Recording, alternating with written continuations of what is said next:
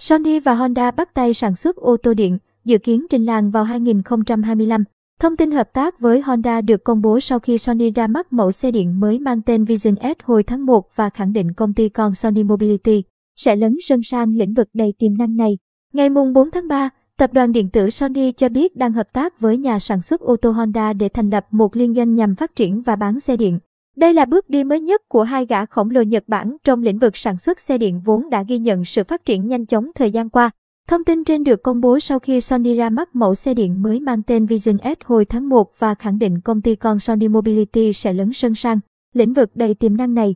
Theo thông báo, công ty liên doanh giữa Sony và Honda dự kiến được thành lập vào cuối năm nay. Hai bên xem đây là một liên minh chiến lược. Sony cho biết liên doanh này ra đời nhằm hướng đến một thế hệ sản phẩm và dịch vụ xe điện mới thích ứng cao nhất với người dùng và môi trường.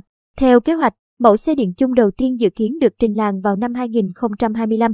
Honda sẽ chịu trách nhiệm sản xuất, trong khi các công đoạn về thiết kế, công nghệ và bán hàng do hai bên cùng đảm nhiệm.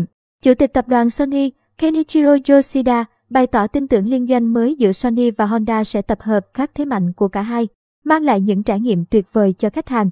Các tập đoàn sản xuất ô tô lớn toàn cầu ngày càng ưu tiên phát triển các loại xe điện và xe hybrid xe lai xăng điện nhằm giảm thiểu những tác động của tình trạng biến đổi khí hậu.